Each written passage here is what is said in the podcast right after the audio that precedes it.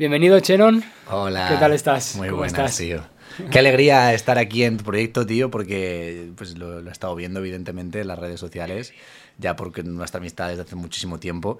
Eh, te sigo todo y, y- y ver que eran muchos colegas tuyos y que un día me dijeras a mí era como, más ilusión, tío, más ilusión participar en este proyecto que, que estás arrancando y que cualquier día, no sé, me bloqueas de WhatsApp porque ya eres muy famoso, ¿sabes? Eso, eso nunca. No creo que llegue ese momento de ser famoso, pero si llega, no te voy a bloquear, tú puedes estar tranquilo. Bloquear es inútil, ¿no? Directamente no me hablarías. no te hablo ya está. ¿Para qué? Pues, si, si te supero en números ya no me importas, claro. Esa es una frase que quedaría muy bien a muchos raperos del, y pensar, del panorama. y pensar que entre esta broma hay, hay bastante realidad en mucha gente. Sí, sí. que- qué duro, qué duro que sea. así, Totalmente, totalmente. Pues nada, lo dicho, yo encantado de que estés también aquí. Eh, estabas en mi lista principal cuando empecé a hacer esto. La lista primera que escribí, obviamente, estabas tú. Gracias. tío. O sea que solo tenemos que esperar a encontrarnos y aquí he venido a Málaga para, para hacerlo. Que muchas gracias por moverte hasta aquí para, para, para, para bueno, la gente que has venido a hacer los, los podcasts, que, que- que seguramente todos te diremos que, joder, que, que- que gesto de venirte desde Barcelona hasta aquí para, para confiar y hacer crecer tu proyecto, eso dice mucho de que, de que te disfrutas de, que, de lo que haces y que lo estás, dejando, o sea, lo estás dando todo para que salga lo mejor posible. Eso es, mu- esto es que, menos, ¿no? Que desplazarme yo. Bueno, ahora que podía, que tenía unos días en trabajo, pues digo, venga, aprovecho y vamos para allá. Sí, sí. Además, ahora estoy súper motivado con esto. La verdad es que es, es lo que el proyecto que más ilusión me está haciendo. De todo lo que hago o tengo en mente hacer, lo que más ilusión me hace es esto. No, se te O ve, se que- te ve, se te ve, bro. Y me parece normal porque es maravilloso, o sea, el estar con gente, hablar con gente y charlar y ver a los artistas no tanto como la fachada, sino como las personas que son, pues eso es maravilloso. Es que está muy guay. El- es que yo siempre le digo, ¿no? Que los artistas, la imagen que dan pu- pueden ser obviamente reales, la gran mayoría son totalmente reales, pero detrás hay una persona que, que muchas veces no se ve, aunque en las canciones lo puedes intuir, por ejemplo, joder, hay detalles que no puedes saber, a no ser que lo oigas hablar. Y ahí está este, este, Por supuesto. este proyecto. Por supuesto que sí. Así que nada. Y, y nada, eh, estamos en Málaga porque tú llevas mucho tiempo viviendo aquí. Sí, Además. llevo, llevo con la tontería, porque literalmente es por la tontería, llevo como 7, 8 años, bro. eh, y, y siempre que me han preguntado por, por qué sigo aquí, ¿no? ¿Por qué estoy aquí? Pues siempre contesto lo mismo. En verdad, no- nada me ata. Simplemente es que estoy a gusto. Hmm. Estoy a gusto, se está bien y demás. Y pues eso me ha hecho estar tantos años. Este año ha sido el primero en el que yo mismo me, me dije, hace ya unos meses, a mí mismo que, que ya estaba cansado de, de- de Málaga y como soy un alma muy viajera y me gusta mucho cambiar y, y renovar mi vida y demás, eh, yo ya quería moverme. También es porque mi hermana eh, mayor va a ser madre, quiero estar cerca de mi familia, quiero estar cerca de mi entorno, noto que quiero pasar más tiempo con ellos que se hacen mayores. eh, y entonces eh, eh, ya llevo meses planteándome irme a Barcelona. No es donde está mi familia, mi familia está en Navarra, pero hombre, no es lo mismo tener a tu familia a tres horas que a nueve horas. Claro, ahora estás en la otra punta de España. Es que no, no, no hay color, porque yo quiero un día ver a mi familia y yo me levanto en Barcelona a las 9, 10 y a la hora de comer estoy viendo, estoy comiendo con mi familia, ¿entiendes? Y pasan, pasando el fin de semana. Es inviable desde aquí, porque si yo una mañana de un sábado salgo de aquí de Málaga, llego a la noche para tener que salir a la mañana del domingo de vuelta para llegar aquí a la noche para el lunes estar trabajando, ¿entiendes? Entonces, no, No te da tiempo no es viable, no es viable. Pero en Barcelona va a mejorarme mucho la comunicación, va a poder estar más tiempo con ellos. Tengo muchísimos amigos, entre ellos tú, eh, en Barcelona, con los que voy a poder pues, tener una, una acogida más bonita, ¿sabes? Claro.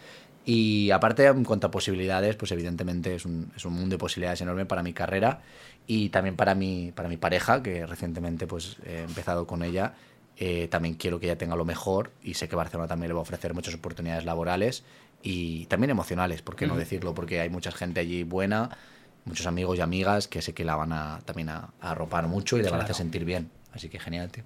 Maravilla. Sí, porque tú siempre has sido muy nómada. O sea, No, desde que siempre. te conozco siempre has estado para arriba y para abajo. Y sí que es Siempre. verdad que Málaga ha sido el sitio donde más tiempo yo te he visto estar. Sí. Que además está muy guay, porque, bueno, yo pasé el, el- un verano que recuerdo con mucho cariño, porque me lo pasé genial. Sí. Aquí preparando la gira, y bueno, yéndonos de gira.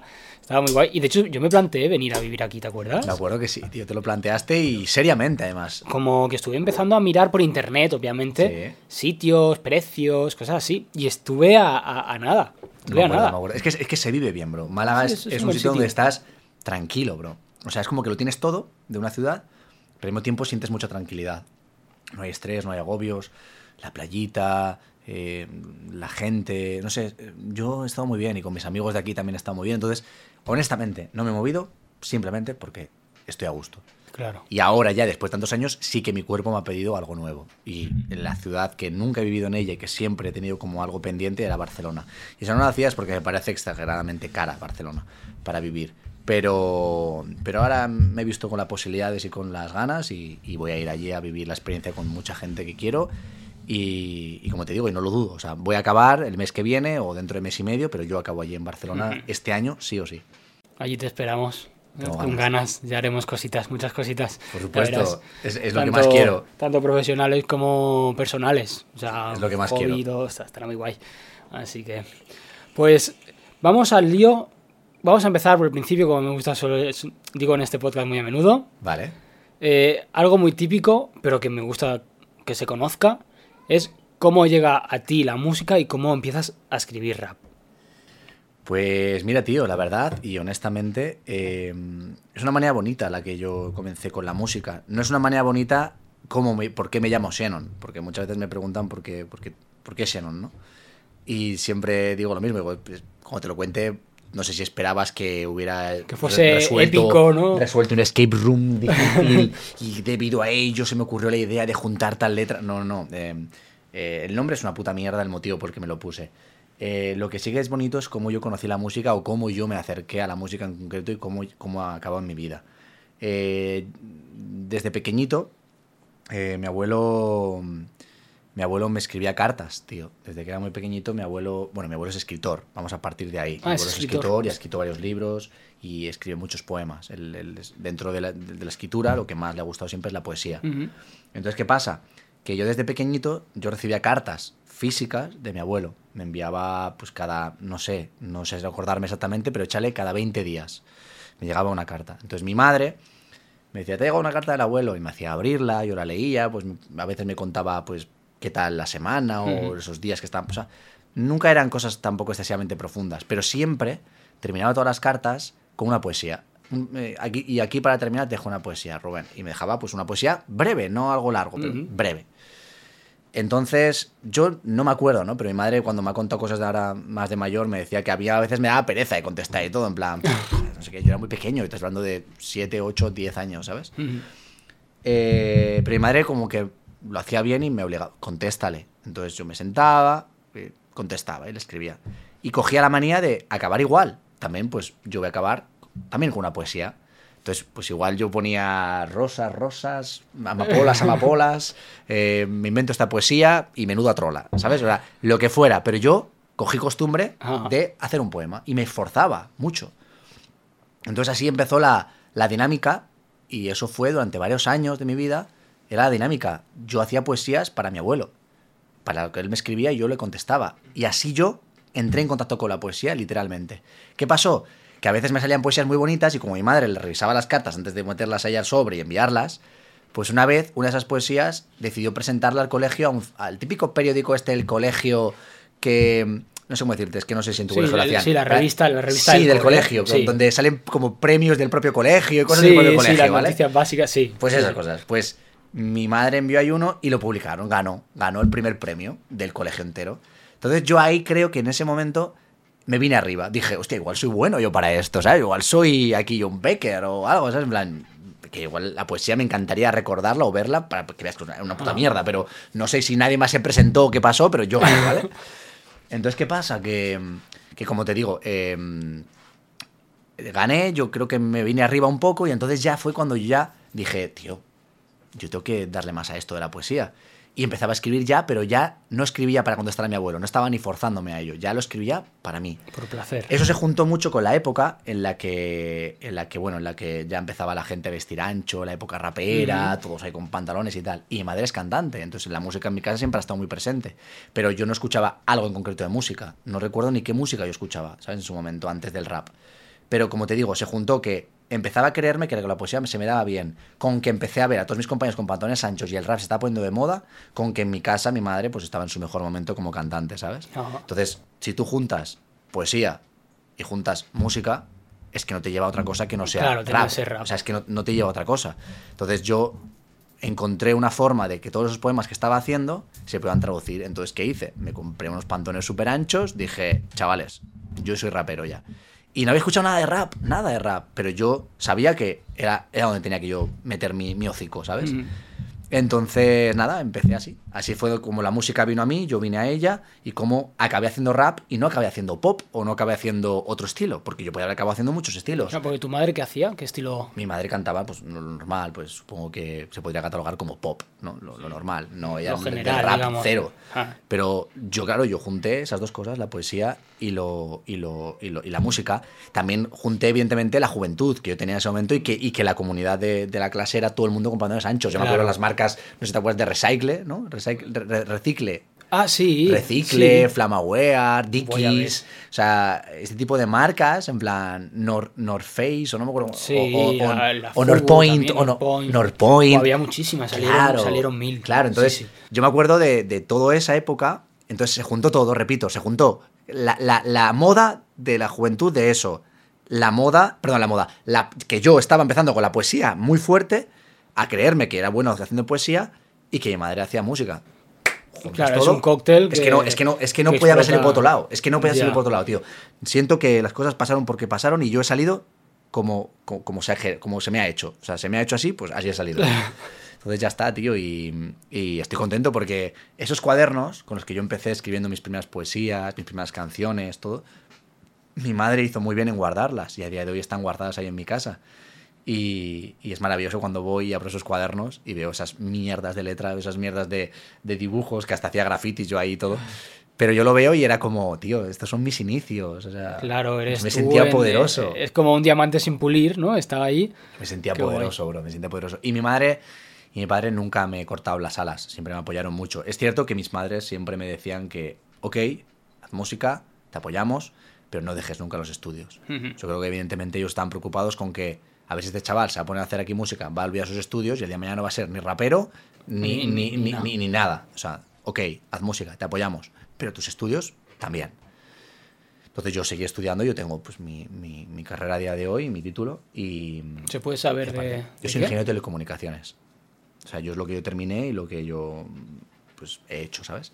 Pero yo ejercí muy poco, porque estuve ejerciendo después donde estuve trabajando para Apple, las prácticas en Venecia, después volví a España, seguí trabajando y cuando estaba trabajando, lo que resultó y lo que ocurrió fue que me pe- empecé a petar musicalmente. Entonces, musicalmente, al ver que estaba empezando a petar, pues me centré mucho más en la música, me centré ya luego en los libros, me centré en todo eso y ya pues mi vida a día de hoy es eso y ya no, no ejerzo. Pero bueno, el título lo tengo ahí, ¿me entiendes? O sea, yo no hice mal en terminar mis estudios y dejarlos Claro, porque que ti- tienes un plan B por si si un día algún ocurre cualquier falla. cosa, es verdad que tendría que ponerme un poco a repasar muchas cosas porque Claro. hay muchas cosas que habrán cambiado en todos estos años y, y yo no puedo decir que sea experto de ello porque no lo he ejercido, no lo he practicado, pero bueno, eh, título lo tengo. O sea, mi currículum aparece, Ahí está.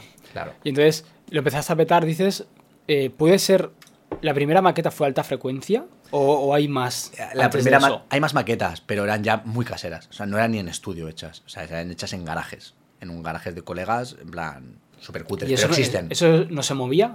No, ¿no? Yo- o sea, no se movieron yo- mucho. No yo lo moví por, eh, por MySpace, me acuerdo. Ma- oh, hostia, MySpace. Y alguna canción en MySpace me petó de esas. ¿Sí? Pero, pero MySpace, ya, ¿sabes? En Mm. plan, para. Y además sonaba muy mal. Mi primera maqueta grabada en un estudio profesional, que se puede considerar ya mi primera maqueta porque fue la primera serie, vamos a decir, que se hizo, fue alta frecuencia. O sea, fue la primera. Y esa petó. Y funcionó. Pero luego saqué una segunda que es la fantasía. Que esa Mm.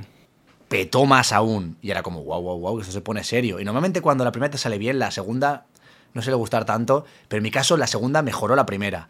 Y ya dices, buah, tres no, no le salen buenas. Pues la tercera es la que ya me catapultó. O sea, mi tercer trabajo, que fue Miradas Eternas, ya fue el que para arriba. O sea, fue. O sea, yo, yo, nunca he petado. Escalando. Yo nunca he petado por una canción, no sé cómo decirte. Nunca he petado por una canción como hay artistas, con todo respeto, que los ves de repente aparecer y ¿quién es este tío? Y escuchas una canción que se hace muy viral en todas partes, pero de repente pones esa canción, nunca sabes nada de él. ¿Entiendes? Yo nunca me he hecho conocido así, yo me he hecho conocido escalonadamente, en plan, de aquí a 100, Ujú. de 100 a 1000, de 1000 a 10.000, de 100.000 a un millón. Pero poco a poco, ¿entiendes? No, no, no, no de repente yo me desperté y, "Oye, caña, todo conseguido. No, que va, que va, yo nunca he sido así. De hecho, después de esa de Mías Eternas, la siguiente también fue, no creo que fuera mejor, pero porque yo conseguí ese trabajo es flojito. Que ese fue flojito. El siguiente petó mucho. Y ya el último Atlántida, disco de oro. O sea, cada vez me ha ido mejor con mis trabajos. También es porque supongo que voy arrastrando público cada vez que voy avanzando, ¿no? Pero, pero, pero yo me preocupo mucho en intentar siempre superar mi, mi versión anterior. Y a veces estoy equivocado en, en, lo que opino que es una mejor versión, pero de eso se trata. Entonces, por eso hay trabajos míos que considero mejores, libros míos que considero mejores, claro. libros que considero peores, pero por mucho que algunos los consideren mejores o peores, siempre todos los estoy orgulloso de ellos porque forman parte de mi camino y de mi vida, de mi trayectoria. Sí, bueno, han formado parte de la evolución, ¿no? Claro. Porque equivocarse o pensar que algo está bien y luego no está tan bien, eh, es evolución. Es que no deja de ser otra cosa. Como, como había la frase esa que decía que en esta vida se gana o se aprende, pero mm. perder. Total. No. Se gana o se aprende, pero no se pierde. Pues sí, sí. Yo recuerdo, yo recuerdo, que yo no te conocía y recuerdo que en HH Groups, que era una página que estaba petando en aquel entonces, Sí.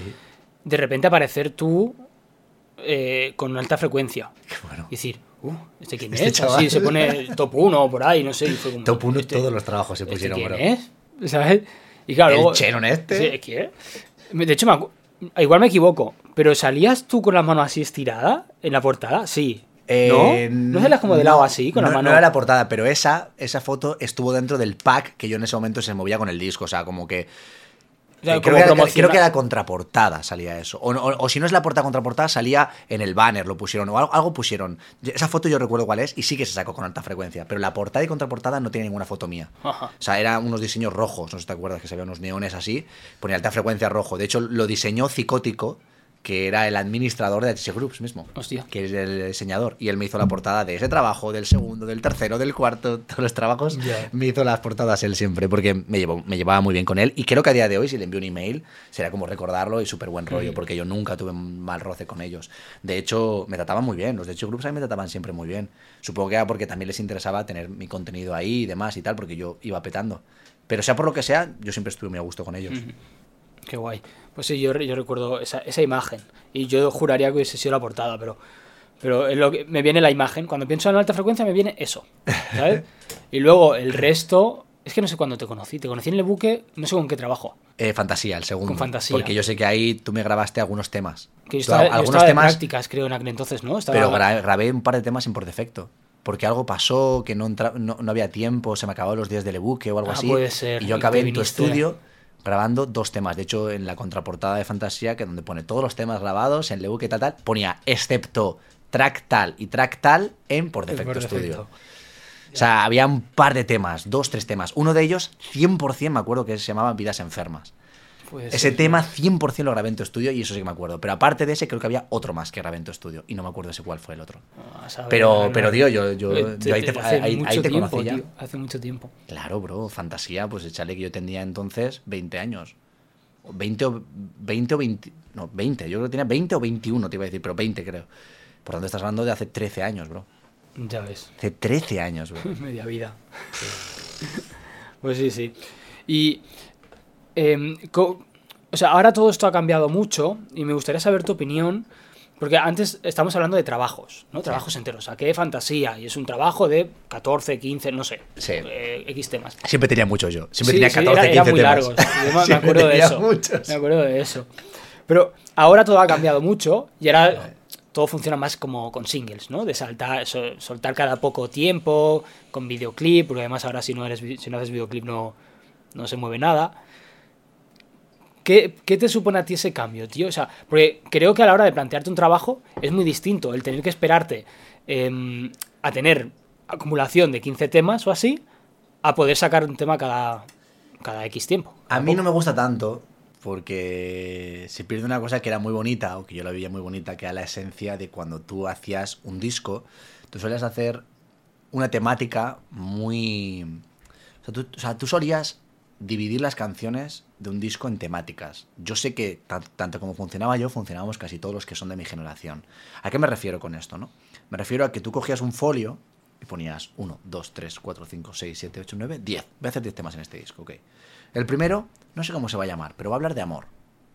Este otro voy a hablar de la sociedad y política. En este voy a hablar sobre la violencia de género. En este voy a hablar de desamor, no amor, desamor. en esta voy a hablar de, no sé, mm, las infancias. Mi infancia en el patio, o cuando yo era pequeño. Entonces tú dividías las canciones por temáticas muy marcadas y todas las canciones de discos de rap que tú escuchas antiguos lo notas, notas las diferencias de temáticas en cada canción, cómo se hacían, ¿no? Y todos vamos, o sea, cualquiera de mi gremio, ¿vale? Sí. Pero ahora yo noto que la gente que saca singles y, cualquier tipo, como que en la canción no hay temática ya, es como hablo de todo un poco. Pero mm. todo lo suelto en un mismo tema. En plan, te puedo estar hablando de. Y, estoy hasta la polla de los raperos que se quieren no sé cuántos. Yo echo de menos a mi ex, pero no es para tanto. Eh, mm, el presidente me lo fumo, pero a ti no, cariño, con orgullo. Yo qué sé, mezclas cosas dispares para generar frases, para que luego esas frases se hagan virales y punto. Pero eh, muchas veces si esta gente hace discos, tú le das del Play 1 al Play 12 y no sabes dónde acaba una canción, dónde empieza otra, porque todo te suena igual todo te suena igual. No notas, no, tío, me está hablando sobre, mm, yo qué sé, la homofobia se nota que me habla de la homofobia, ¿sabes? Es difícil encontrar eso. O sea, siento que se ha perdido esas, esencias que antes teníamos de, marcar tanto las cosas en tu disco y que yo, de hecho, yo me acuerdo que yo decía, no, no puedo meter tres temas de amor en un disco de diez temas porque es demasiado. Mm. Meto dos y un poquito de tal. O sea, era como un popurrí. Entonces tú escuchabas el disco de alguien y sabías que algo te iba a gustar porque había de todo un poco. Pero ahora en día yo le pongo play a casi cualquier canción que saca otro y noto que hablas de todo un poco y es un mix en el mismo tema de mm. todo, ¿sabes? Entonces, no sé, no es mi, tanto mi gusto, habrá quien gente que le guste, con todos los respetos, evidentemente, pero a mí me da pena que se haya perdido esa esencia de marcar tanto las temáticas y de, y de que... Y, de que, y seleccionar, esta pega mucho, pues la siguiente puede ser un poco más calmada, pero no pueden ser dos seguidas eh, calmadas porque si no se me duerme. Eso Tiene que meter otra... Yo me acuerdo que cuando tenía todos los temas, el ordenarlo era otra cosa muy maravillosa, era como, a ver, ¿con qué empiezo? En plan, vale, intro, porque siempre empezamos con una cosa que se llamaba intro. O que tenía que petar lo máximo posible, o sea, que, ser como, muy fuerte. Y, si podías decir he vuelto, en nada más empezar el track, mejor, ¿sabes? O sea, rapero que no haya dicho he vuelto, no es rapero, ¿vale? Y después de decir he vuelto, hacías toda la intro y era como, vale, ¿cuál es el mejor tema o el tema que pondría yo el segundo? Siempre era como el, el característico, el del disco, el que da personalidad a todo, ¿no? Y luego, vale, ¿ahora con qué vuelvo? Ahora una colabo. Sí, una colabo pega ahora. Luego otro tema. O sea, el ordenarlo también era muy bonito, tío. Eso siento que de verdad hay cosas de ese tipo que se han perdido y hay muchas cosas de, la, del rap de entonces que, y de la música entonces que yo volvería a vivir 100%. O sea, me encantaba, ¿sabes? Esa, esa, esa, esa generación también. Quieras o no, HC Group ha hecho mucho, tío. Estábamos todos metidos ahí. Sí, en su momento. Todo Dios estábamos ahí. Si alguien estaba ahí en un top, tú lo sabías. Sí y, era una competición que yo recuerdo que era sana. O sea, no recuerdo cómo ahora te metes en las redes sociales, Instagram, TikTok o cualquiera de estas, y hay hateo cada dos por tres por quien triunfa y quien deja triunfar. Yo me acuerdo que si uno iba primero, normalmente no sé, te dejo mis 15 puntos, está guay, no sé qué. O sea, era como todo un poco más sano, era competición sana, no había tanta rivalidad, era una rivalidad positiva que hacía a pro de querer mejorar porque, tío, yo quiero llegar a este top.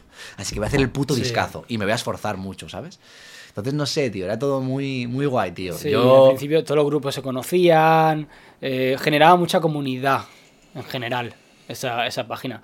H Groups ha hecho algo muy bueno. O sea, ya evidentemente no es lo que era, porque ya hay otros medios y demás, pero mm. en su momento fue el medio de comunicación y difusión en España más fuerte para el rap joven para los raperos jóvenes, para los raperos que a día de hoy son la generación que ha seguido haciendo, haciendo rap y, que están fuertísimos. Te hablo de gente como She, te hablo de gente como Amcor, te hablo de gente como el mismo Zetapu, también fue un soporte muy grande para él, seguro. Em, no sé, em, yo, eh, Rafa Espino, por ejemplo, em, Dante, o sea, muchísimos artistas que somos de aquella generación sé que esas plataformas nos ayudaron muchísimo a darnos a conocer, ¿sabes? Muchísimo. Hombre, como que empezaron los artistas grandes que tenían discos, empezaron a subir sus discos. Que de vez, cada X tiempo, eh, no, no, recuerdo si el nombre, o sea, si este artista, pero Tote King ha subido su disco, el antiguo. Pero, pero quizás hasta no les ha ayudado tanto como discos, pero si te acuerdas, las noticias siempre estaban ellos, los grandes. Hmm. Siempre nos ponían J mayúscula ha sacado tal, o sí. ha sacado. O sea, quizás no, pues no subían el disco, pero te informaban y como todo el mundo estábamos ahí, sabíamos que Zetapu iba a tener una gira o había sacado disco de oro, el, Hombre de Órago porque te lo ponían como noticia. Hmm. O sea, era un método de difusión muy fuerte, tío. Yo no sé qué tráfico tendría de gente esa página en esa Debía época. tener mucho. Pero, buah, bro. Hombre, que luego también tocaban los grafitis. Había de gra- top, Top de, de grafitis, grafitis. top de, de bases, solo instrumentales. Querías una instrumental, te metías ahí. Claro, o sea, era- que era- la mayoría sonaban a culo porque eran chavales en su casa que no tenían ni idea y las subían, ¿no? Pero, pero bueno, ahí estaban, ¿sabes? Sí, sí, sí. eh, mm, Pablo Producciones. Sí. Ahí está, ¿sabes? En plan. Y de repente petaba. Un tiempo todo el mundo tenía bases de, de- del Pablo Producciones. Eh, y luego desaparecía. Había un productor que yo creo que todos en aquella época en Group lo conocíamos, se llama Coleman. Sí, me suena mucho. C-O-L-D Man. Hacía unas bases que te cagas. Y todos teníamos bases de él, todos. Y era como, esto es del Coleman, ¿sabes? En plan, increíble, todos teníamos. Espectacular. Sí, sí, la verdad es que fue, fue una buena época. Y había muchos conciertos. Yo recuerdo esa época con muchos conciertos. Dos por tres. Pero conciertos en, en plan que te venía un, en la misma sala y en la misma tarde por 7 euros, o lo equivalente, Sí.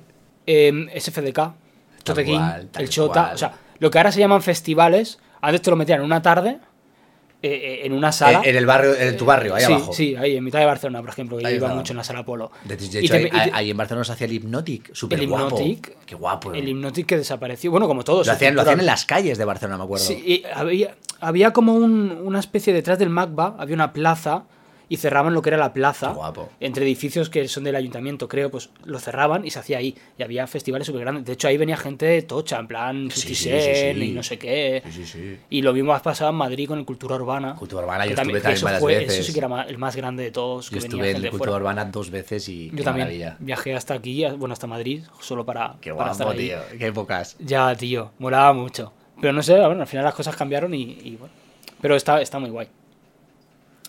Y a nivel.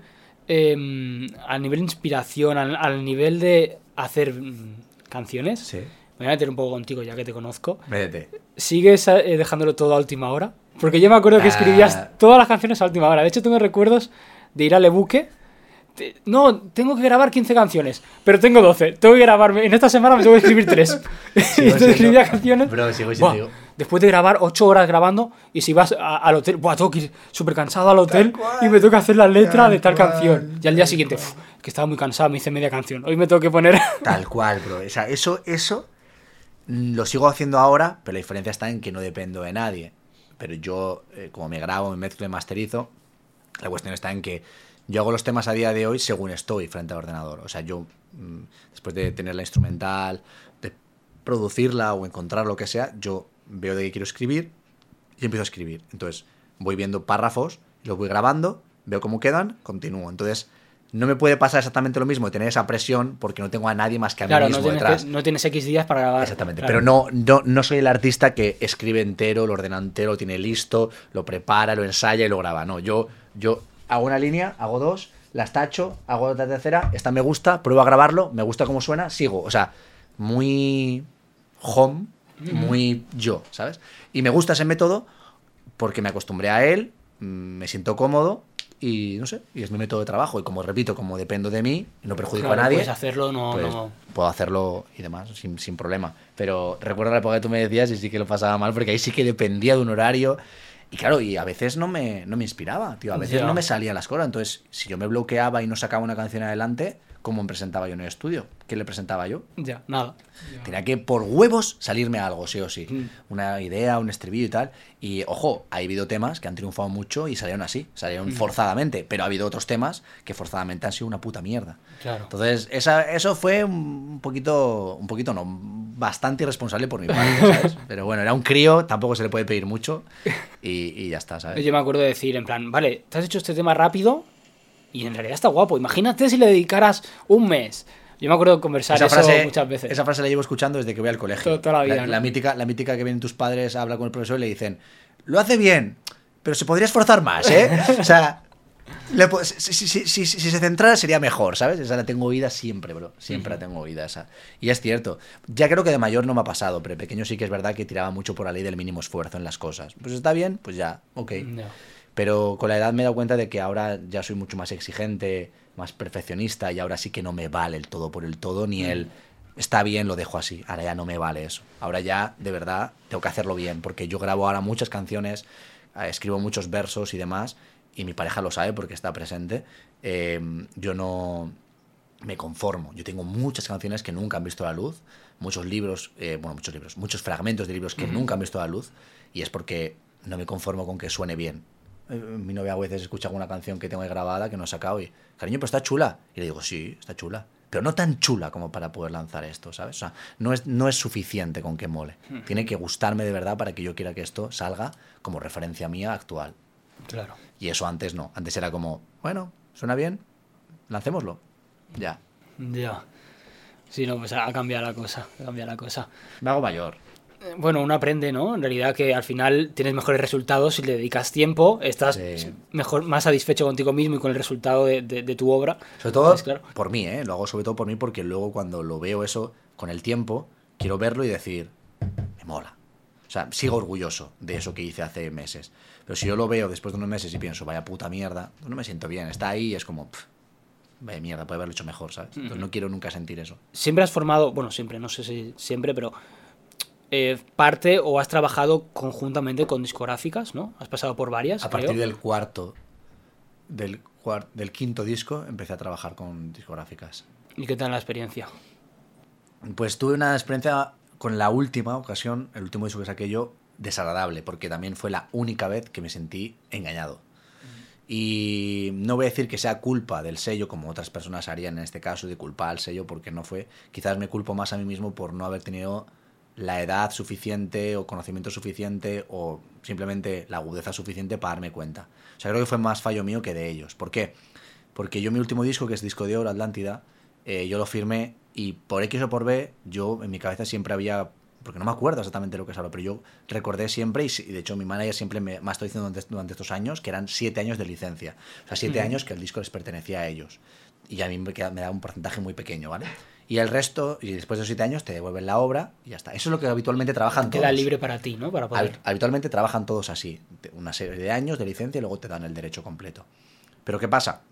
Ahí me dieron un dinero, que no era mucho ni siquiera, y yo hice ese disco y durante tres años posteriores el disco fue súper bien, disco de oro, muchísimas ventas, todo genial. Y yo iba preguntando, ¿cuántos años me quedan, Juanma? No y él me decía, eh, pues creo que te quedan tres, no sé qué, tal. Así siempre, ¿vale? Y cuando ahora que consideraba, esto fue hace menos de un año cuando lo pregunté, cuando yo consideraba que faltaban un año o así, me dio por volver a preguntar. Y de repente me dijeron, Rubén, hemos mirado y en verdad no, no son siete años, es una licencia de por vida. O sea, nunca, nunca el disco va a ser tuyo. Pero, ¿Cómo? Y entonces repasé el contrato, donde estaba mi firma, y efectivamente había una línea y cláusula que ponía que, que de por vida y en todos los universos esa obra era suya. En todos los universos, sí, pone eso. ¿eh? Pone en todos no, los universos. No estoy exagerando, pone eso en el contrato. o sea que, por si acaso te vas a tu universo y quieres publicarlo, eh, también es de ellos, ¿vale? Hostia, qué jodido. Entonces, yo cuando leí eso sí que me, sí que me di cuenta de que o yo no lo había leído en su momento o algo pasa, pero evidentemente es doloroso porque saber que un disco de oro muy importante para ti, que genera mucho dinero, ya genera mucho dinero, más, del, más de cuatro o cinco veces de lo que me pagaron a mí en su momento, que nunca vaya a ser mío, es como perder un hijo realmente. O sea, para un artista, una obra suya que ha nacido de ella y encima momentos delicados, como yo suelo ser cuando escribo los libros, perdón, los discos, suelen ser épocas muy delicadas mías, eh, donde deposito muchas emociones y demás. Entonces, yo tengo mucho cariño a mi música, ¿sabes? Entonces, sentir que nunca va a ser tuyo, nunca, nunca de nunca, duele, ¿eh, bro? Duele. Y yo tengo solo un 10% de ese disco. El resto siempre va a ser de otras personas. Entonces eso me dolió mucho y me sentí muy decepcionado. Entonces claramente me hizo aprender y yo desde entonces, que aún no he sacado un nuevo disco, ahora voy a sacar otro, me fijo mucho en que esa cláusula no exista. Pero antes de esa experiencia no he tenido experiencias malas. Siempre me han tratado muy bien y todo legal. Pero esa última, bro, esa última fue dolorosísima. mucho. Y no voy a decir el nombre del sello por no perjudicarle, porque repito, tampoco quiero perjudicarle porque creo que igual no fue culpa de ellos y fue mía la que yo no lo leí Claro, bien bueno, o lo que ellos, sea. ellos lo pusieron y tú lo firmaste. Pero ¿no? mi Al final, manager pues, también se pero- ve que le- lo, lo debió leer mal porque él durante varios años me estuvo diciendo que sí, que eran siete años. Y íbamos controlando todos los años. Entonces, no sé si fue fallo de los dos. Yo no, realmente nunca voy a llegar a saber la verdad del todo. Pero sí que es cierto que me parece. Bueno, me parece no. Cualquier persona sabe que eso es excesivo. O sea, eso es muy heavy. Ah. Que un discográfico se coja tu disco de por vida y nunca tengas el derecho, pues es mucho. Si ya las, las personas artistas se pelean por cuántos años de licencia vas a tenerlo. Ocho. No, yo te, yo, yo te lo doy seis. Venga, va, no sé qué. Y regateas, ok. Pero de por vida, firmar de por vida, págame una millonada por esto. Pero no, eh, eh, no me pagan una millonada, bro. Me pagaron muy poco. El disco más barato que yo he dado y el que más rentabilidad les ha dado a ellos. Joder. Y evidentemente me han pedido hacer otro. Y les he dicho que no. Hombre, O sea, no quiero ni si, no quiero porque ellos solamente me han dicho que lo firman si, y me pagan mucho dinero ahora, pero si también que sea de por vida. Y os he dicho, mira, es que ni por mucho dinero, prefiero menos dinero, pero que el disco algún día sea mío, 100%. Porque es, tío, es- ya por el decir, tío, lo tengo yo, es mío, ¿sabes? Ha nacido de mí. Claro, que puedes hacer lo que quieras con él. Claro, tío. Claro, está claro. ¿Y los libros qué? Los libros, ¿cómo surge? Ahí tengo, tengo mucha curiosidad en realidad. ¿Cómo surge el escribir el primer libro? Porque además estás, estás con una editorial grande, o sea, no es... Planeta. Sí, claro. Entonces, no es que tú te lo hayas autoeditado para probar el primer libro, es que ya saliste bien, ¿no? Mm. Entonces, ¿cómo surge eso? Fue por mi amiga Irene X. Ella es una escritora maravillosa, una persona maravillosa que admiro y quiero muchísimo. Y ella fue la que. Ella veía que yo subía fragmentos escritos que me apetecían, porque como siempre te he dicho, a mí la poesía me ha encantado. Y cuando Instagram se ponía mucho de moda, eh, yo me gustaba mucho subir foto, pero siempre poner un texto abajo. Un texto grande, largo, una poesía, algo grande, ¿no? Prosa poética, vamos a decir. Entonces Irene me dijo un día, Rubén, tú sabes que todo esto que pones aquí, podrías juntarlo y sacar un libro, literalmente. Y yo, ¿qué dices, Irene? ¿Cómo va a estar ahí un libro mío en un corte inglés? Dice que es Rubén, sí. Además, eres un artista conocido en la música, tal, van a estar deseando sacarlo. E Irene estaba en contacto con Planeta. Entonces me dijo, ven, que te los voy a presentar. Y fui a tomarme un café con ellos. Y en ese mismo café, bro, me sacaron un contrato. Y me dijeron, te ofrecemos sacar un libro. Iban, iban preparados a... Me dijeron, te ofrecemos sacar un libro. Y yo me quedé pálido. Y yo no sabía cómo escribir el libro, tío. Y cuando me ofrecieron eso y tenía que entregarlo a X fecha, yo me acuerdo que yo tachaba, borraba lo que escribía, nada me convencía. Hasta que me di cuenta de que realmente lo que ellos querían no era un libro, sino era lo que yo hacía hasta el momento en Instagram. Ser yo mismo y demás. Entonces yo junté todo lo que yo escribía en momentos así de intimidad y lo entregué todo. Y ese libro ha sido un libro de muchísimo éxito, con muchísimas ventas, el más vendido a día de hoy, mío, ya, el de Ya no tintas nada. Y la gente que lo lee normalmente me suele contestar que parece vomitado, parecen sentimientos directamente vomitados. Y yo siempre contesto lo mismo, contesto que claramente parece vomitado porque yo jamás, cuando escribí eso, pensé que alguien iba a estar a otro lado leyendo. Son cosas que yo he escrito para mí y demás, pero que consideraba que eso es lo que la, la editorial buscaba, lo que yo, lo, lo más interno de mí, no sé cómo decirte. Porque al fin y al cabo, todos en el dolor y en el amor nos parecemos muchos, unos a otros, muchísimo. Entonces, cuando alguien se abre literalmente con, contigo a- y te enseña algo escrito muy íntimo, normalmente nos sentimos muy eh, identificados, porque ahí nos parecemos mucho en ese tipo de cosas. Entonces, el libro yo creo que triunfó por eso, porque no traté de hacer un libro, sino que traté de mostrar lo que llevaba dentro y tal cual lo hice en su momento, tal cual lo pegué ahí, en un Word y lo envié. Y pues el libro fue un, un éxito. Y ya de ahí, pues te piden el segundo, haces el segundo, funciona también bien, ya de ahí haces el tercero. ya- llevas tres, cuatro... Llevo tres, libros con Planeta. Lo que pasa, eh, perdón, llevo dos libros con Planeta, uno con Mueve tu lengua, que me salió una, una promoción que tenía que hacer una campaña y también la hice. Y luego aparte tengo el de Atlántida, que es un disco, pero conlleva también un libro. Mm, Pero, se considera disco. Disco. Es un disco de oro, pero. Porque, o sea, se considera disco, por eso ha sido disco de oro. Pero lleva un libro, entonces, bueno, considerando lo que yo he escrito, he escrito cuatro. Pero publicados como libros en librerías o casas del libro hay tres. El de Atlántida tienes que comprarlo en una tienda de discos. ¿Entiendes? Y ahí te viene el pack de las dos Que te viene el cosas, disco claro, y el libro. O sea, ¿Y cómo se te ocurre eso? Y se le ocurrió a la editorial, como yo- a mí, a mí iba muy bien con los libros, le dijeron, ¿y por qué no añadimos unas, unas paginillas y hacemos un libro también guay bonito? Y quedó precioso, el libro de Atlántida es precioso, es una maquetación O sea, preciosa. ¿Se le ocurrió a la editorial o a la discográfica? Perdón, a la discográfica. Ah, vale, porque ahora no me... Perdón, a la discográfica se le ocurrió la idea de hacerlo así. Ajá. Y yo le dije, venga, hagámoslo. Entonces, realmente, hechos por mí, llevo cuatro libros. Hechos por mí. Qué guay, tío. Quiero hacer un... Un, un parón para destacar el sabor. Destácalo. el sabor que... que Sabor Petit. Suisse de fresa. Sabor Petit Suisse. Estos raperos... He de decir en mi defensa que mi chica fue la que lo eligió. Y, y- y yo he de decir también que a mí me ha gustado el sabor, está rico, pero que quizás yo, por mi hombría y, y- mi macho temperamental absurdo, habría dicho no. Petit, petit Suisse de fresa, yo no. Dame uno de vodka. sabor vodka. Odio el alcohol, ¿vale? Lo odio, ¿vale? No, en verdad yo, yo ya habría podido comprar Petit Suisse de fresa perfectamente. O sea, podría haber caído en mí. Soy más de, de salado que de dulce, hay que decirlo. Ajá. Pero mi novia es al revés. Mi novia, todo lo que sea dulce. mm, Bueno, de hecho ahí tengo los sabores. Y la mitad no. Tres cuartos de los sabores que, hemos traído los eligió ella y eran, son todo dulces. Todos son dulces. Tarta de queso, galleta María, eh, no sé, todo dulce. ¿sabes? Y, eh, y Qué guay. Yo, yo bueno, eh, de vape de este no, shisha sí que le doy... Ahora no mucho, Pero le doy. Y me gustan mucho los sabores así, en plan, pues eso, petit suisse. Dulces. De fresa, no sé qué. Pero ¿sabes la putada? ¿Cuál? Que casi no noto sabor ninguno. En la shisha. Pero, pero no por la shisha, Sí. por mí. Quiero decir, en eso tampoco lo notaría. ¿No? Yo, yo, em, por los perros, a ver, igual que es por los perros, tengo alergia. Pruébalo. No voy a notar. Pruébalo. Bueno, de hecho es que no sé. Métetelo ni en la boca y dale al botón. Y tírale, Y y tírale. A mí me sabe bastante, a ver si. El botón, este de aquí. Sí, por la boca y que eso, eso quema. Tírale, tírale, tírale, tírale, tírale, tírale, tírale. Espero que pongas todo esto en cámara lenta, ¿eh? Tu cara. ¿No sabes? No.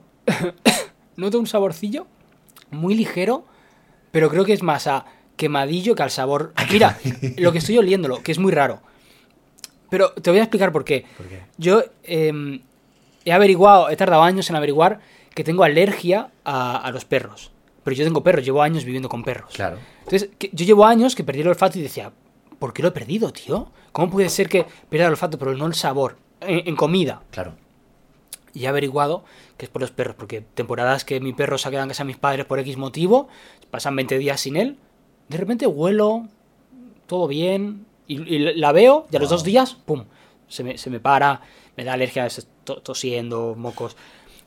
Y entonces no noto sabores, o sea, me pongo lejía aquí, o sea, no noto olores, me pongo lejía aquí, aspiro fuerte y no noto nada. Qué fuerte. Lejía. Y con los sabores de la shisha, no sé por qué, tampoco suelo notar nada. Es que no Tío. sé, te dicen, es que, es que putada, que todo te sepa igual. Es- Preparas ahí sabores y tal, y te sabes siempre Sí, igual. pues entonces suelo, suelo usar los que le gusta a mi chica. Claro, ¿A ti te gusta? Pues pones eso. Que al menos disfrute ella. Claro, lo, que a veces le digo, vale, no, vamos a tirar por este porque tiene un poco de menta. Y la menta no noto el sabor, pero me abre como todo y noto frescura. Claro, claro. Al menos digo, noto, noto algo, ¿sabes? claro, claro. Y de hecho, la última vez que estuve con Shisha, eh, llevaba, la perra estaba, no estaba conmigo, y entonces noté sabor por primera vez en Guau. mucho tiempo. y todo el rato. Me Es la única vez. Me excedí un montón, pero me excedí un montón, un montón, o sea. pff, un montón. Pero yo- ya, no, ya es que no Yo- noto. Yo, tengo la cachimba ahí y el otro día hicimos una, para mi pareja y yo, pero, tío, últimamente estoy más con el vape de sabor. Esto no lleva nicotina ni es como nada, más ¿eh? fuerte, además. Pero, pero es muy práctico, pero es que es- echas gotas y empiezas. No tengo que esperar Mm. Ya. ni cambiar nada, ni engorronarme, es como pum. Y como hay cientos de sabores y cientos de movidas, pues honestamente al final siempre tiro más por esto. Es Mm. súper rápido, pim, pim, pim. Pero la cachimba la tengo ahí y yo antes le pegaba durísimo, bro. Igual al día me fumaba 3, 4 cachimbas. Hostia. Cada día. Hostia, yo no, yo al principio era como de vez en cuando, sobre todo si quedaba con amigos o así. Luego con mi chica que la- le malinfluencié, digamos, y le dije, ah, mira, prueba esto. Y entonces casi cada fin de, pues viendo una serie le dábamos y tal. 3, 4 al día te hablo. Eh, eso es muy- metía, bastante, ¿eh? es bastante. Me acuerdo que me metía una para desayunar, Hostia, otra igual después para de comer tío. y dos a la noche. Hostia, Eso todos los días, bro. joder. O sea, muy heavy, bro. Hmm. Pero, no sé, ya desde que pido el vape, la que tengo ahí la parada cachimba y le meto, le meto a esto durísimo. A mí lo que me gusta es echar humo. La sensación y, y cómo queda, sobre todo para hacer fotos. A mí me relaja, Un montón de humo, mola me un relaja para cuando hago cosas que me relajan, no sé cómo decirte. Eh, cuando, por ejemplo, estoy con el ordenador jugando una- un jueguecito así tranquilamente, pues tal. Cuando estoy componiendo alguna canción, me gusta. Ahora, por ejemplo, charlando contigo, me gusta. Pero si, por ejemplo, estoy haciendo otra cosa más entretenida o más, no sé, más dinámica, no, no, no, no tengo esto y mucho menos tengo adicción a ello. O sea, me refiero, yo me puedo ir de viaje o me puedo ir por ahí sí. tres meses y no me lo voy a llevar. Yo cuando me fui ahora por ahí de viaje y tal, no me lo llevé, evidentemente. O sea, no tengo necesidad. Es una cosa que si está, ok, pues con- no sé, como quien se come unas pipas.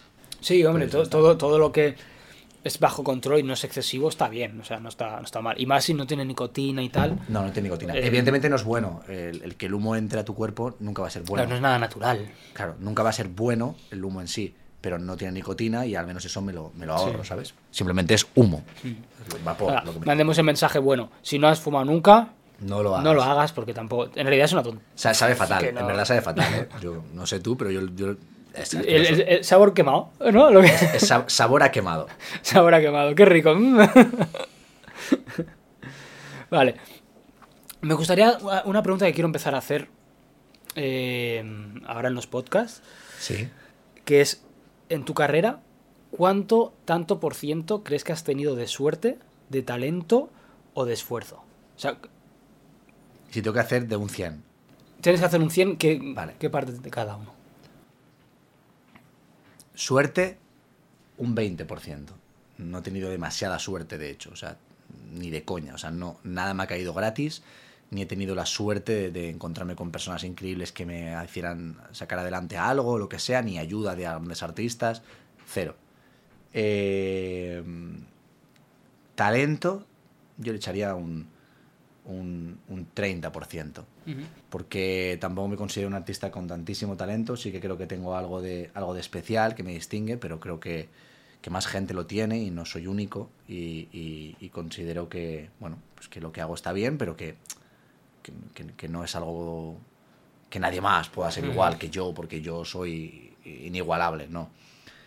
Pero sí que considero que el 50% eh, sería eh, constancia, o trabajo, o lucha, ¿no? Creo que has dicho Sí, esfuerzo. esfuerzo. Eso sí, bro, yo, yo desde muy joven peleé por lo que quería y no paré, o sea, no paré. Dediqué todo mi dinero, dediqué todo mi trabajo, trabajando en trabajos de mierda, para poder ahorrar, para poder tener un micrófono simplemente, o grabar el Lebuque, que era un sueño para mí. Eh, o, o sea, todo me cayó del cielo. Yo vengo de una familia humilde, entonces yo todo lo he trabajado mucho, he peleado mucho por tener eh, mi música ahí bien posicionada, he escrito a, a tan- a- a las tantas de la noche, eh, con momentos de estrés incluso por, por llegar a tiempo a cosas. Lo- yo lo he hecho todo por, por, por luchar, por querer ser alguien, ¿sabes? Entonces eso sí que lo valoro mucho de mí porque si no hubiera sido así como fui, no, no habría llegado a ninguna parte. Yo recuerdo haber actu yo, yo recuerdo haber pagado para actuar. Pagar para actuar y después de actuar dormir en un cajero. En un cajero, encerrados, yo y un colega, eh, que era mi corista en esa época, dormir. Pero no teníamos ni dinero para cenar ni para alquilar una... un- pero felices de que hemos conseguido Claro, actuar en un concierto de teloneros, ¿sabes? Eh, o viajar y gastarte un dineral para no ganar nada, pero hacerlo Ujú. para, para seguir luchando. O sea, yo he luchado por mis sueños y he perdido mucho y no por el camino, pero también he ganado mucho con el tiempo. Y si hago un balance entre lo que he ganado y lo que he perdido, evidentemente he ganado muchísimo más. Pero, Díselo, ya no di- pero díselo, díselo a alguien que aún no sabe que va a ganar, Ujú. porque ahora es fácil verlo cuando ya estás ganando, pero díselo a alguien cuando no había ganado, o sea, cuando no, no sabías lo que iba a pasar y tenías que dejarte todo lo que tenías. Uf. Tienes Es- que tener un par de huevos para seguir adelante. Aún perdiendo, perdiendo, perdiendo, sigas adelante. Y eso es lo que yo mm, saco de mí en, en- en valor. La constancia que yo tuve para escribir, para no parar, para luchar por mis sueños y, y seguir adelante. Eso de pequeño, eso de pequeño, yo creo que ni, ni lo tengo a día de hoy yo. O sea, ni a- esa, esa lucha y esa constancia no tendría a día de hoy. Pero en su momento nada me frenaba, nada me frenaba. Yo quería llegar y, y ahí estoy. Entonces eso. Claro, ya has, has ganado mucho. Ya no, ya no hablamos de dinero, sino de, de experiencias, de bueno, vivencias, viajes. no sé. sentir, sentir que tu vida ha tenido sentido. Hay mucha gente que no, no siente que su paso en la vida ha tenido una relevancia. Yo siento que si mañana me muero, algo he hecho de bueno en la vida. Para mucha gente. Y mucha gente que, que me agradece diariamente todavía lo que yo he hecho por ellos en su música. Y saco una canción y, y me escriben que les he ayudado en momentos de depresión, en momentos... O sea, sentir eso, tío, ya te hace sentir que has tenido un propósito en esta vida cumplido. Por tanto, ¿qué más puedo pedir? Ya, vida? hombre, eso. Quien ha trabajado toda su vida y tiene mucho dinero, pero ha trabajado de algo que no le llena y tal, igual nunca siente esto que yo siento, de que ha tenido un propósito en la vida. Y yo he sentido eso, he tenido un propósito, lo he cumplido y ahora lo seguiré cumpliendo hasta que la sangre me falle. O sea, pero mientras tenga sangre en el cuerpo y vaya bien, seguiré Claro. haciéndolo y, porque ese es mi propósito, Ujú. el hacer bien al mundo y de la manera que yo sé hacer bien al mundo. Qué bien, está. Toma ya. ¿Y giras? ¿Cómo surgen las primeras giras? Porque has, has visitado bastantes países pagando. pagando. Las primeras por España eran pagando, gas- gastándome todo el dinero, metiéndonos en un coche todos los colegas juntos, pagándole yo a él todos los que podía, durmiendo tirados en cuatro personas en un salón, con colchones en el suelo o en locales de mierda, o- bro, haciendo lo imposible, pero dando la vuelta a España. Así fue. Y a México nunca llegué hasta que un día un promotor de allí me dijo, te pago para que vengas. Y fuimos y 500 personas, 600 personas. Ya ves. Y ya de ahí pues ya repites. Ya Claro, ya, van varias veces, ¿no? Claro, llevo hecho. cuatro de México, Cuatro. dos de Argentina y una de Chile. O sea, bueno, en verdad la de Chile no se llegó a hacer del todo, pero se va a hacer ahora. Como que no se llegó a hacer del todo. Se organizó, se habló porque está muy al lado de Buenos Aires y tal, pero Ah, finalmente pero no, no fuisteis. no fuimos. Vale. No fuimos finalmente. O sea, de hecho teníamos que haber ido. O sea, nos arrepentimos de no haber ido, pero no, no fuimos finalmente. Pero, bro, muy contento, o sea, ultra contento. Claro, hombre. Ponerle cara a la gente, eh, el cariño de, de todos. Tiene que estar guay. Precioso, o sea, precioso. Me siento privilegiado, bro. Me siento privilegiado. La vida me ha ofrecido una vida privilegiada de poder vivir de aquello que te llene y te guste. Y eso sé que es, sé que es caucifolio. Sé que va a haber un momento en el que ya no, no va a existir. Entonces, claramente intento reinvertir todo el dinero que yo gano con la música y todo lo que hago con la música en otras cosas distintas, porque la música no va a estar siempre. Pero, bro, que ya me haya llenado toda mi juventud, que me la haya llenado ya de, de riquezas, de experiencias, de vida, de sensaciones, ¿qué puedo pedirle más a la vida? Ya. No puedo pedirle más. Qué bueno, tío. Es bonito. Sí, señor. Sí, señor. No sé. Y venga, me gustaría, hablando de giras o de, bueno, de música en general, algo que pregunto también mucho, anécdotas. ¿Alguna anécdota que te venga a la cabeza? ¿Anécdotas de una gira? De, de lo que sea relacionado con la música. Relacionada con la música. En, en Ah, giras bueno, suelen salir muchas, porque como hay mucho viaje, mucha gente involucrada, pero Graciosa, lo que, te venga, dramática. la que te venga a la cabeza, da igual. Pídeme, como quien pide una película. Pues vamos a, la- vamos a lo dramático, que marca más. dramática. Una sensación dramática que yo tuve y al mismo tiempo inspiradora eh, fue en México. eh, justamente nosotros fuimos a actuar cuando ocurrieron los terremotos de aquella época que fueron bestiales, asolaron la ciudad de, de F. eh, y nosotros llegamos y bueno, de hecho el, el avión no pudo aterrizar de primeras porque la pista se había rajado. Hostia. Con, eso decir, con decirte eso, te puedo estar diciendo de qué tipo de terremotos fueron en aquel entonces. Eran muy. No sé cuántos años hace, fue seis años o así. Pero fue muy heavy, bro. Sacudió DF, como te digo. En muchos edificios se derrumbaron, murió mucha gente. Fue horrible, tío. Entonces, nada, nosotros llegamos y de hecho me acuerdo estar en el taxi con Jonan y con Fran. Y en el propio taxi tener que parar en medio de una autovía porque empezaron a temblar todos los postes eléctricos, todos los edificios. Una locura, la gente gritando. Dormíamos, bro, y esto no va en coña. Dormíamos con un vaso de agua en el borde de la mesita de noche, pues si había un terremoto, oír. Que se golpe, cayera y- Claro. Y, y de hecho, más de una noche tuvieron que desalojarnos en mitad de la noche afuera porque las alarmas saltaban en toda la ciudad. Pero luego igual llegaba o no llegaba el terremoto, pero la alarma estaba bien que sonara porque era como que notaba que algo podía aproximarse. Bueno, unas sensaciones horribles, bro.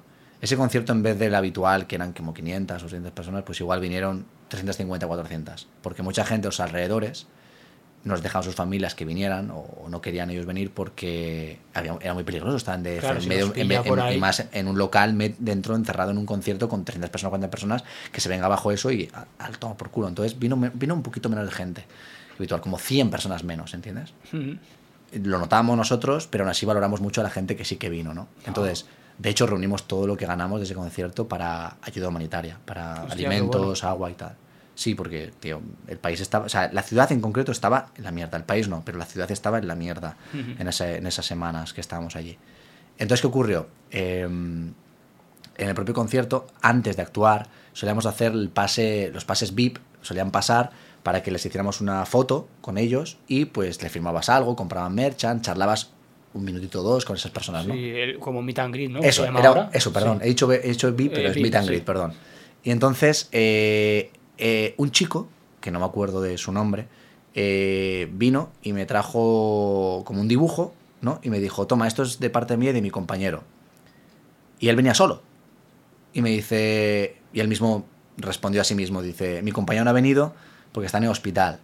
Hostia. Y le digo, ah, pues ya tu compañero que muchas gracias, siento mucho que esté en el hospital. Aún no me había dicho ni qué le pasaba, pero yo pues ya de primeras, pues, joder, muchas gracias, ¿sabes? En plan, ya siento mucho que no haya venido tu compañero y tal, que está, que está malito, tal.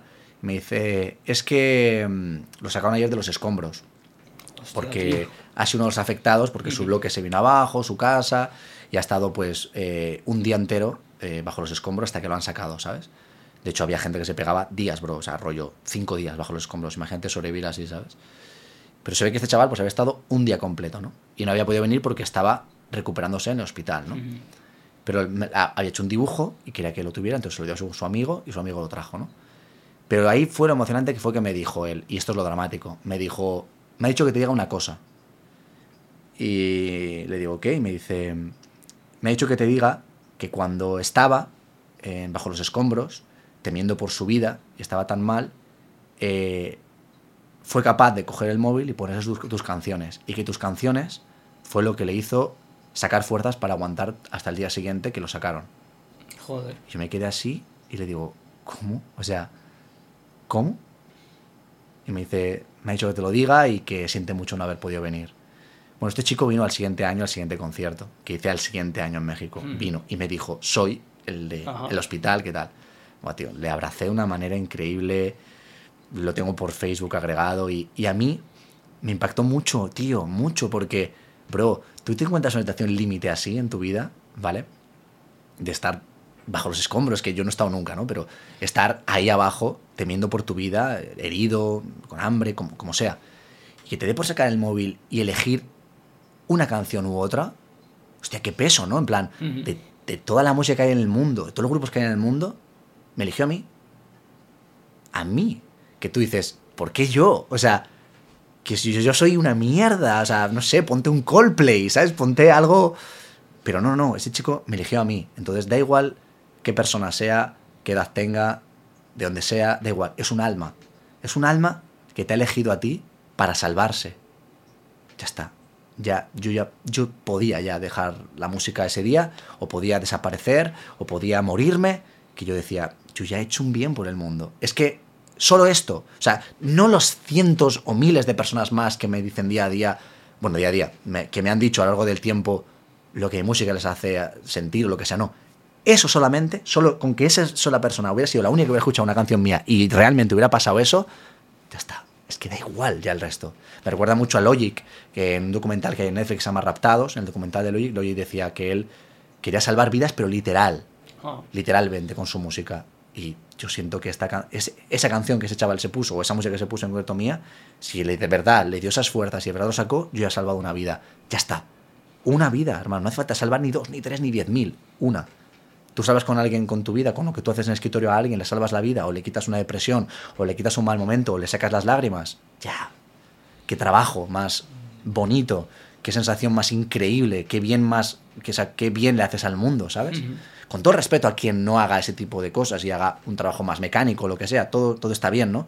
Pero que satisfactorio, que sea algo emocional y que salves una vida literalmente a alguien, como un médico que te Claro. pueda salvar la vida. Pues qué satisfacción más increíble contigo mismo. Entonces, pues ya te digo, yo con eso ya decía yo, mira, o sea, yo puedo mañana desaparecer, puedo morirme, que yo siento que he hecho un bien al mundo. Ya ves, No qué sé. bonito. Pues nada, mandamos ánimo y recuerdos al chico, que bueno, suficiente mal lo tuvo que pasar.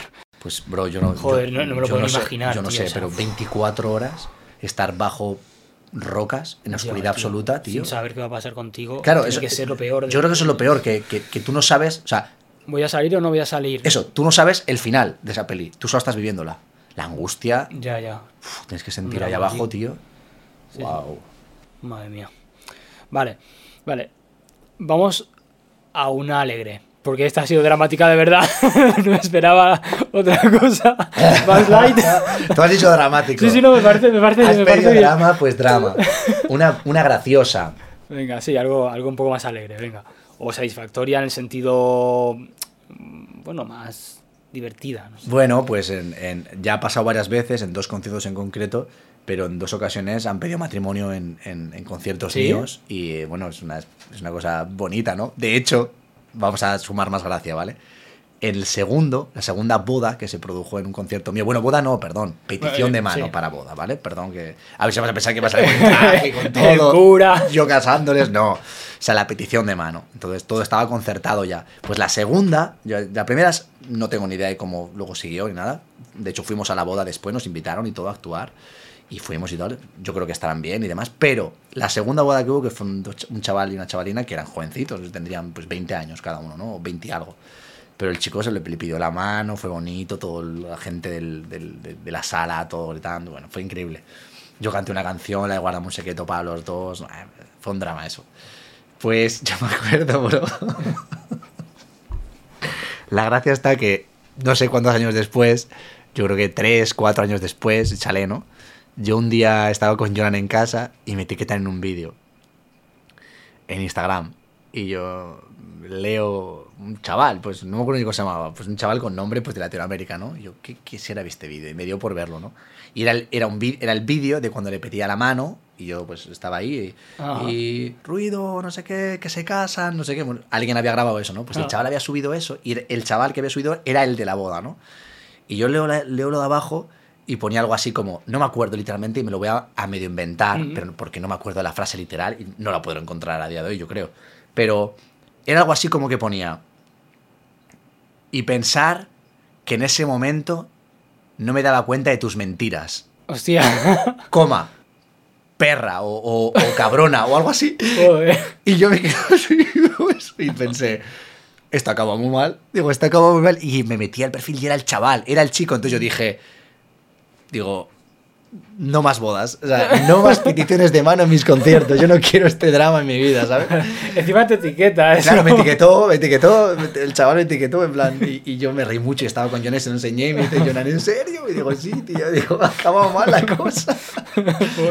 Increíble, bro, increíble, increíble. Pero, pero bueno, eso es, eso es pues, la gracia, ¿no? Pero bueno, la primera y la segunda, el momento en sí es bonito. Ujú, o sea, claro. es bonito presenciar y estar ahí en medio y encima que una canción tuya sea la que les haya unido y esas cosas, pues es bonito, bro. Claro, qué bonito. Y, y esto te lo decían antes, o sea, te escribieron en plan, oye, mira, que quiero hacer Sí. esto, tal. Sí, las dos veces. La primera fue mi propio manager de allí, mi propio promotor, lengua. Me dice, que me dice, bro, hay una pareja y en- o sea, el chico me ha dicho que si te puedo decir esto, te lo puede pedir, tal. Y yo, sí, sí. Y la segunda fue, me lo pidió como un mes antes, si podía. Y yo les contesté por Instagram. El día del concierto, eh, pasa al backstage, dirá a mi manager eh, que me conoces y ya salgo y hablamos. Entonces, antes del concierto hablé con el chaval y fue el que me dijo todo. Y le dije, vale, lo haremos después de esta canción, te subiré al escenario, lo haremos así, así, así, así, y lo pactamos todo. O sea, todo estaba concertado en las dos bodas. O sea, en las dos. Y, y dale Sí. con boda. En las dos peticiones de mano, perdón. Qué guay, tío. Mola, mola. Curioso y Sí. Y gracioso por el final de la segunda. Sí, o sea, gracioso para, para nosotros o verlo ahora, pero el pobre chaval. Y pensar que no me he dado cuenta de tus mentiras así. Es que- Perra. Perra o, o- o cabrona, o no me acuerdo qué puso el chaval. Algo puso feo. Hostia, tío. Vaya. Vale, vamos a conocerte un poquito más. Hobbies. ¿Qué, qué te, qué te gusta hacer? Me gustan mucho los juegos de. los videojuegos, pero los, los que son juegos así mucho de pensar y, y los retos así mentales, la competición, en los, en los eSports, todo esto me gusta mucho. Eh, me gusta mucho componer, me gusta mucho escribir por placer, no, no porque llegue a ninguna parte. Yo, yo incluso a veces que, que con mi pareja igual, igual tenemos así una discusión o algo, que tampoco discuto con ella nunca, ¿no? Pero eh, si algún día estamos en un rifirrafe raro, en vez de igual yo, no sé, hacer cosas extrañas como otros hacen, yo me pongo a escribir y me desahoga, me ayuda, ¿sabes? En plan, me gusta mucho eso. eh, me gusta mucho tiempo pasar tiempo con mi pareja, evidentemente soy una persona mucho de pareja, entonces yo disfruto mucho de cualquier cosa con mi pareja, ya sea sentarte en un, en un banco, en un parque, como dar una vuelta tranquilamente o cosas así. Yo a veces con mi pareja digo, tomamos una cervecita, nos vamos por ahí a dar una vuelta, a andar y nos ponemos a, a- a un mirador, nos fuimos el otro día. O sea, disfruto mucho de las pequeñas cosas, pero a mí me gustan mucho las, las cosas que hago en pareja, me encanta. O sea, soy una persona que vive mucho en pareja y no tan solitaria, ¿sabes? Ajá. sí que soy solitario frente al mundo. Me refiero a.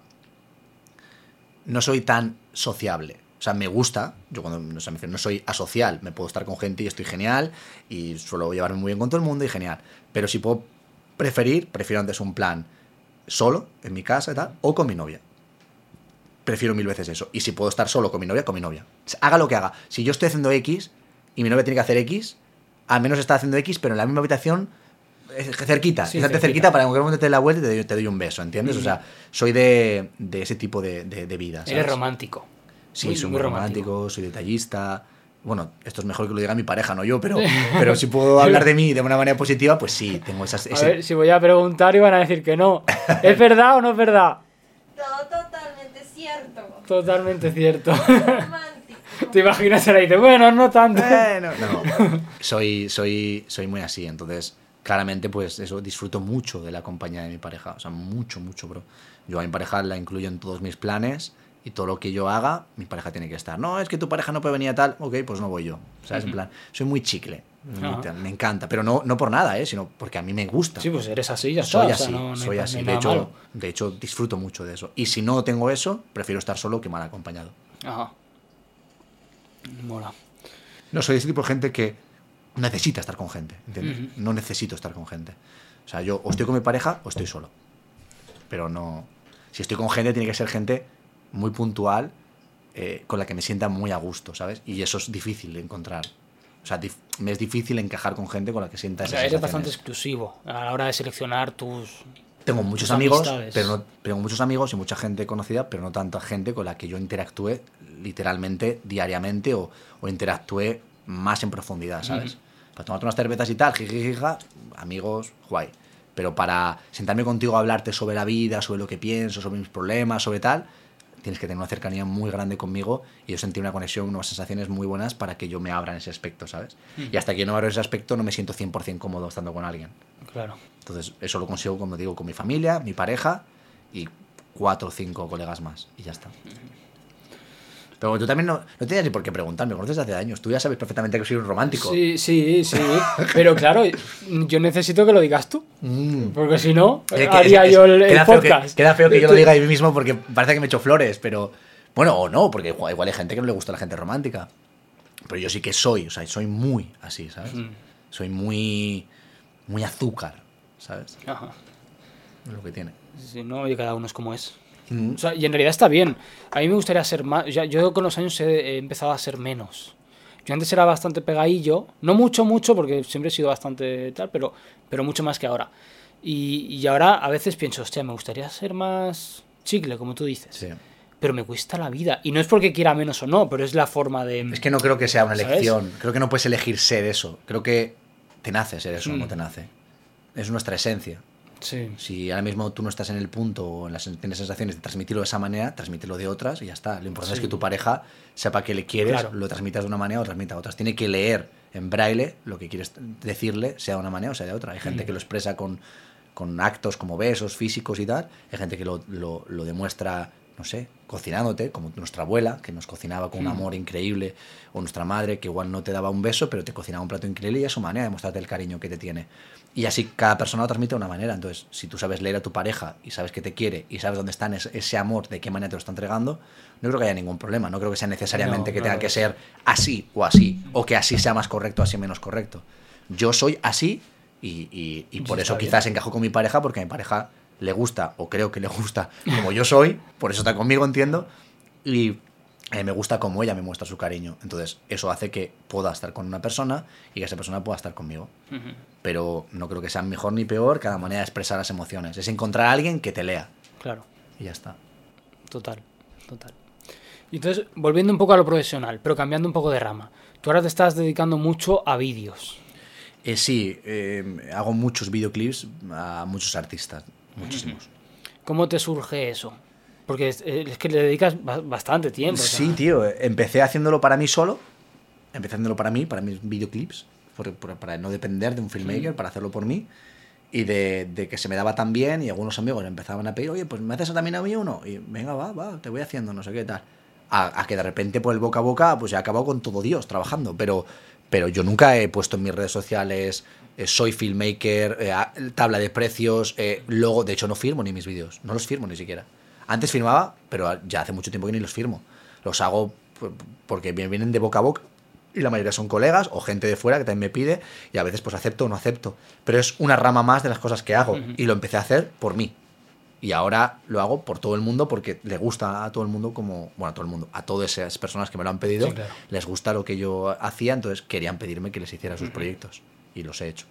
Y así he ido aprendiendo, bro. Así he ido aprendiendo literalmente autodidacta. Así iba aprendiendo. Del primer videoclip al segundo, pues mejoraba. Del segundo al tercero, pues aprendí a hacer un efecto nuevo. Del tercer al cuarto, hasta que a día de hoy, pues ya, ya no sé, bro. Yo no sé cuántos videoclips he hecho ya.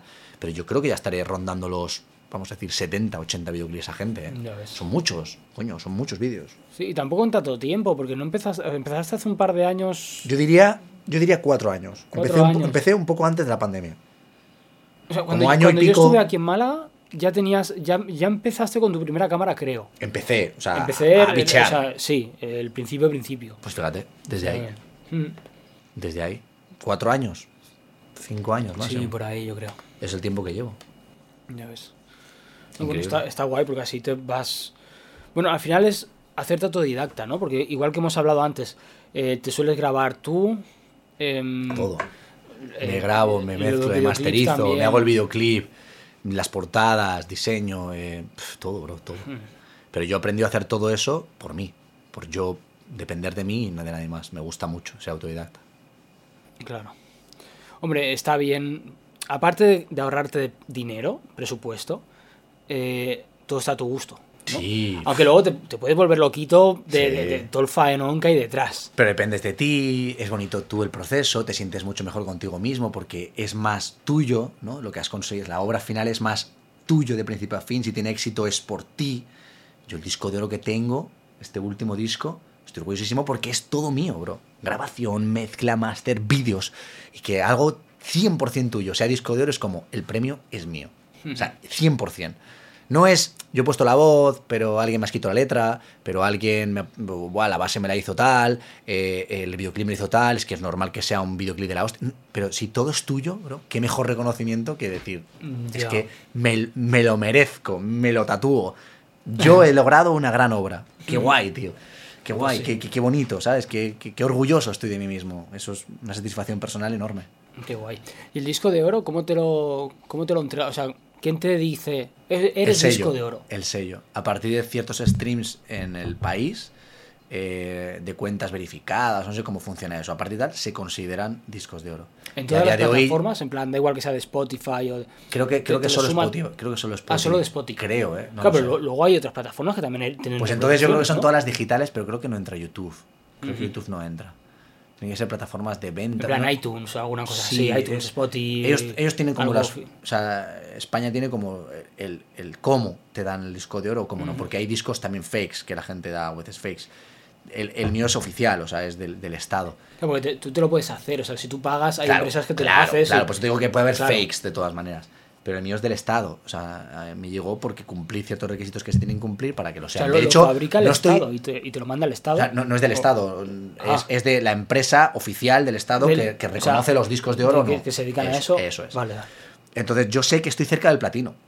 Yo sé que no estoy muy lejos del platino. Y sé que podría ser que de aquí a X tiempo, si, el- si el- los- las canciones sigan triunfando y petando, podría ser que llegara el de platino. Podría Ya ser. ves. Pero el de oro me lo dieron mucho más tarde de que llegara a ser disco de oro. O sea, cuando ya era disco de, cuando me dijeron que era disco de oro, ya había pasado el disco de oro hace tiempo, hacía tiempo. Voy a haberlo reclamado hace mucho. Yo, yo- tengo escuchado que suele pasar, que es- llegan como tarde, no sé por qué. Pues sí, entonces ahí me llegó, pero ya cuando me llegó, yo miré y estaba ya cerca del platino. O sea, no me quedaba mucho. O sea, tú puedes mirar dónde estás, más o menos. Eh, Tú puedes sumar el número de, de- de- de- de Ah, streams que tienes y hacerte un poco la idea, porque se ve que no es el número de streams, sino que luego tienes que quitar las cuentas que están verificadas, las que no. Es una movida, es una paranoia. Hostia. Entonces, no sé exactamente cuánto falta o no, pero sí puedes hacer un poco el baremo, decir, vale, pues llevo 50 millones de streams en todo el disco. Si el disc platino eran 45, quitarle las cuentas que tal, no sé qué, pues vale, estoy en 40, estoy en 30 y algo, vale, pues es- me queda, no me queda mucho, ¿sabes? Más o menos pues te haces la idea. Y no estaba muy lejos, bro, no estaba muy lejos, así que si llega a platino, imagínate la, la satisfacción, la hostia. Ya hombre, estaría guapo, ¿eh? Coño, imagínate. Joder. Sí, sí. Bueno, también- y también me motiva para que el nuevo disco que yo vaya a sacar, a ver si logro otra vez de lo mismo. Si, venga, este, este mínimo tiene que ser disco de oro. No, ya, ya, no, ya no vale. Y, y si no, vale llegas, menos. ¿qué pasa? Pues si no ¿Qué- llegas, ¿Crees que te dolería? O, o puede- o- depende, depende si siento que he hecho un buen trabajo o no. Ajá. Si yo siento que he hecho un buen trabajo, no me dolería, porque diría, yo estoy orgulloso, ahí me mola. Si siento que he hecho una mierda de trabajo o me he precipitado en algo, pues diré, vaya puta mierda has hecho Rubén, normal que no sea disco de oro. Ujú. Pero si yo estoy orgulloso de lo que he hecho, no me importa que venga el disco de oro o no venga, ¿sabes? Si yo estoy orgulloso de lo que he hecho, siento satisfacción absoluta, ¿sabes? Me pasa con algunas canciones que no han triunfado, pero yo estoy orgulloso y cuando me las pongo digo, es que yo pienso que es un temazo esto. Y hay canciones que han triunfado, que yo las pongo a día de hoy y digo, es que es una puta mierda, no sé cómo ha triunfado esta mierda. Me pasa. Es que es una putada, porque nunca sabes. O sea, a veces triun- triunfan las cosas que pueden molar menos. O sea, que como de calidad eh, son menores. Sí. Y luego algunas muy buenas que no triunfan nada, tío. Pasa mucho. Y, y pasa con artistas completos, o sea, con trabajos enteros y carreras enteras, que son artistazos y que Literal. se comen un mojón, básicamente. Literal. No, no sabes lo que va a gustar al público Ya o, lo- o es lo que va a petar. aventura. A veces es una tecla que no dominas y que ocurre. Entonces, pues evidentemente lo que tienes que tratar de hacer todo lo que hagas lo mejor posible, porque nunca sabes lo que va a llegar más o llegar menos. Y a veces pasa mucho que lo que, lo que más esperas, Buah, esto es un hit, esto va a triunfar, esto va a petar, y te comes nada, te comes el suelo. Hmm. Y a veces sacas algo que es- dices, pues esto es una puta mierda, tío. Y la gente, pero es un hit, es un no sé qué tal. Entonces no sabes. Como los artistas también somos muy autocríticos con nosotros mismos, a veces pues no vemos lo que ve la gente desde fuera. Ya, Entonces puede pasar eso perfectamente. total. Vale, pues creo que lo vamos a dejar aquí, que llevamos un ratito y después, de hecho no sé qué hora. Ni idea. Van a dar las 11 de la noche. ¿En serio? Sí. Sí, sí, estado- son las 10.54. Hemos estado Una hora quince. Ah, bueno, No, está nada mal, bien. nada Pensaba que mal. hemos estado más y te había aquí taladrado demasiado. No, no, no. Yo por mí estoy satisfecho, contento. No creo que sea la última porque como vamos a estar viendo No, más veces, Además, ahora viniéndote a Varna, seguro que Claro. con tiempo hacemos otro. si quieres otro de cara, round. de cara ahora mm, a cuando saque el nuevo disco, como lo saco ahí en Barna, con el sello de Barna y con todo, y va a tener muchas campañas y promociones de artistas y tal, eh, estaría guay de cara al disco hacer un podcast de hablando del disco. Y en exclusiva contar cosas del disco antes de que salgan, contarlas para que la gente que quiera saber cosas más del disco antes de ver, de escucharlo y sacarlo, solo lo sepa si oye el podcast, por ejemplo. Bueno, o sea, si ve el podcast. Sí, bien, perdón. podcast. Genial. Algo así podemos hacer. Sí, sí, lo, lo planeamos y para adelante. Perfecto. Por supuesto. Así que nada, muchísimas gracias por, bueno, por ofrecerme también que estamos en, en tu habitación, así súper chula además. Eh, hay una cámara, no sé cuál, creo que es la tuya además, Sí. que pilla bastante parte del cuadro. Menos mal que no pilla los calzoncillos que he dejado justamente ahí. Eso, eso quedaba solo en Perfecto. Lo hemos movido todo ahí. Lo malo lo hemos movido ahí y lo hemos dejado solo las bueno. montañas de ropa, las latas vacías. Todo eso está ahí en la esquina. y está muy guay además, me mola, me mola mucho. Gracias, O sea que, tío. Merci por acogerme. De nada, tío. Eh, tu casa. Lo mismo digo, bueno, es que siempre nos hemos tratado así, o sea, Claro. nos hemos abierto las puertas de casa, o sea que mola. Un placer, tío. Espero que sigas con este proyecto, que no se apague nunca y que, y que sigas peleando por él y, y cuidándolo como tu hijo. Pues sí, en eso estoy, o sea que intentaré que así sea. Mientras la gente pues dé apoyo, estén ahí y todo, pues vamos para adelante. Así que muchísimas gracias. Toda la gente que está por ahí, si no lo seguís, seguidle, las redes estarán aquí abajo. Y nos vemos en el siguiente. Chao, chao. Hasta luego. Ah. Adiós, tío.